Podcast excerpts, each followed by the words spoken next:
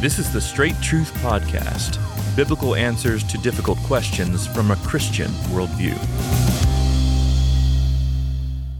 Recently, I was in a discussion with my kids about uh, some people in his- history who have uh, uh, had a litany of sins that are specifically or particularly egregious, uh, really bad people in history, and and uh, and one of them had asked me, um, which was a good a good question. Uh, I thought it says in the Bible that we should love all of our neighbors, and uh, this is a very young young child.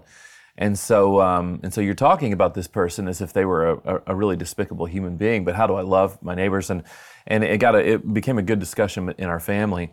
And um, somehow the phrase came out that is very common, not only in Christian circles but even outside of it. But hate the sin, love the sinner. And I wonder if you could speak to that, um, especially maybe in relation to um, to maybe an individual that's committed a, a, a heinous sin, Yeah. or maybe a series of them. How does a Christian um, think about that individual? Is it truly do you, you hate that that sin and you love the sinner? Is that God's perspective about that individual? Yeah. Or is there something more beyond that? I think the way I would s- state it, just thinking about it right now, is understand the sinner and believe the gospel, i- is how I would phrase that. Instead of hate the sin, love the sinner, understand the sinner and believe the gospel. And if I do that, then obviously, yes, we hate sin as it exists, you know, considered by itself. You, you, we ought to hate things that violate the word of God, the will of God. But when it comes to how that sin is expressed in and through people, we understand the sinner. So let me illustrate. I actually was um, playing golf recently. We, a friend of mine and I went pl- to play golf. We ended up getting teamed up with some men that we had not met before we got out there. And this this one man is just speaking in ways that are, are vile, left and right. And the thought went through my he- head as I'm listening to him uh, is he had given me his name, so I thought in terms of his name first, and I mentioned his name in my mind, and I thought, you are made in the image of God. Uh, You you don't understand the dignity that belongs to your humanity just by virtue of creation, and your need to be reconciled to your Creator, because He would transform how you see Him, how you see yourself, and how you see everything else. And I think that's how, that's how you do it, is you understand that there is no one until they breathe their last breath that is beyond salvation, transformation, if the Lord should so will it. I don't care if you're a serial killer. Hmm. If God should will to do so, He can bring the gospel to you, open your understanding, grant you repentance and faith, and transform your life, make you a new creation. And the moment He saves you, you are not the man you once were. Hmm. So understand the sinner. Know who we all were from birth because of the fall of Adam. Understand the desperate condition of man and his sin, the blindness, the impurity, the vileness. We're, we're, literally, man opens his mouth and death comes out. This is the state of lost humanity. Haters of God. Uh, the, the, most, the most polite, well mannered sinner who, who's not been reconciled to God through faith in Christ, the most polite, well mannered person is a hater of God.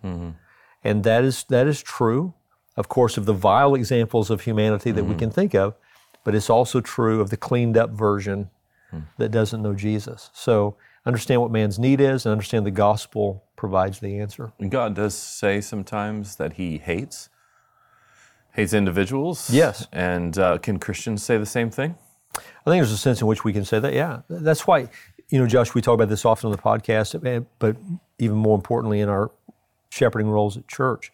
It's just important that we use biblical language and think in biblical categories. Yep.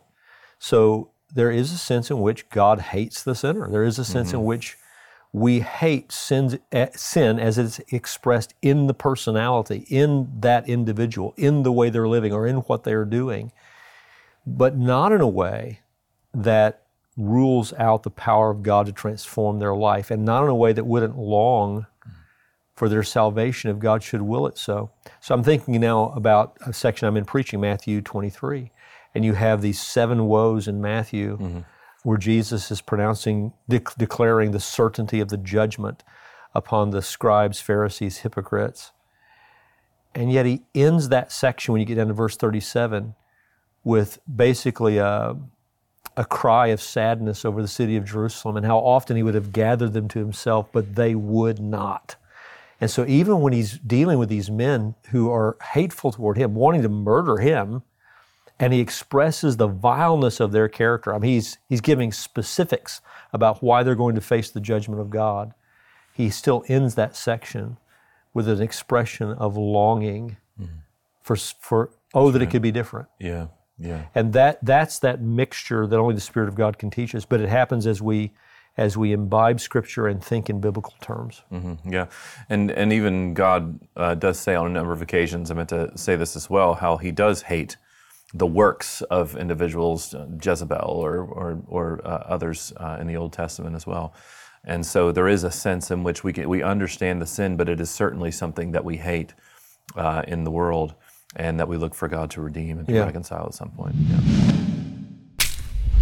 Thanks again for joining us for this episode of the Straight Truth Podcast. Now, Straight Truth is listener supported. So if you'd like to find out ways how you can help us to continue to produce this podcast, you can go to our website and find out ways to do that, straighttruth.net.